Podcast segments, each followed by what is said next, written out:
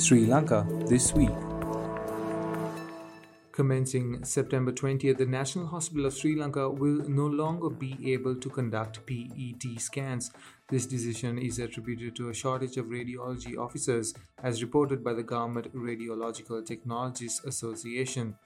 To address this issue, Deputy Director General of Health Services Dr. G. Wijesuriya stated that trained radiology technicians will be deployed following directives from the Minister of Health.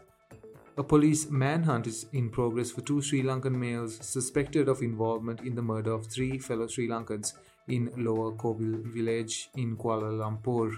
The police chief Datuk Allaudeen Abdul Majid disclosed that both suspects have been residing on the second floor of a shophouse with a married couple before the murders occurred.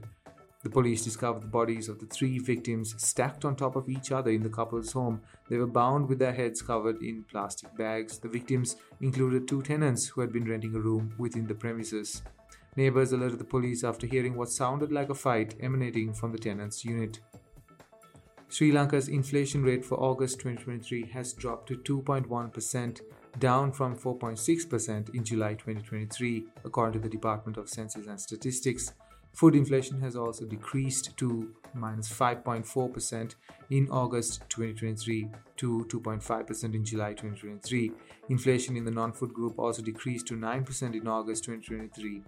Acting Finance Minister Ranjith Siyambalapitiya credited President Ranil Wickremesinghe's economic reform agenda with a significant 62.1% decrease in inflation over the past year. The Sri Lankan government is planning to rebrand the Colombo Port City, a Chinese investment project, as the Colombo Financial City. State Minister of Investment Promotion Dilum Amunugama announced that the launch of the Colombo Financial City is scheduled for next week, with former UK Prime Minister David Cameron leading the effort. The Colombo Port City is a city development project located as an extension near Face Green, spanning 269 hectares of reclaimed land from the sea. In May 2021, the Sri Lankan Parliament passed legislation to establish the Colombo Port City Economic Commission responsible for the administrative operations of the Colombo Port City. The Sri Lankan Ministry of Health has decided to purchase medicines directly from India and Bangladesh. Additional Secretary to the Ministry of Health, Dr. Saman Ratnayaka, stated that Minister of Health Keheliya Rambukwella held discussions with the health ministers of both India and Bangladesh regarding this decision. Currently, there is a shortage of 277 types of medicinal drugs in the medicine supply sector. To address this shortage promptly, these medicines will be purchased through government to government arrangements.